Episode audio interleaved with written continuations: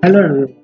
We are really excited and happy to present the Campus Placements podcast. This is our introduction trailer where you will find the information on what we want to present to you in this podcast. It is in this podcast you are going to hear interviews of students from various colleges around India who got placed into top companies through campus recruitments.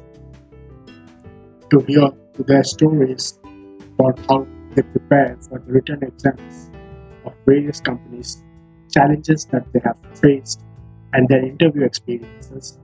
They will also be sharing their preparation strategies.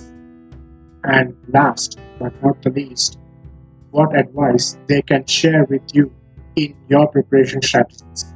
In this podcast, we shall also be sharing the information on hiring process of various companies coming for campus recruitments on campus and off campus recruitments, their eligibility criteria, selection pattern, uh, examination patterns, and interview tips, etc.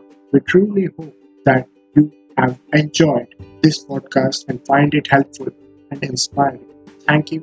Stay tuned.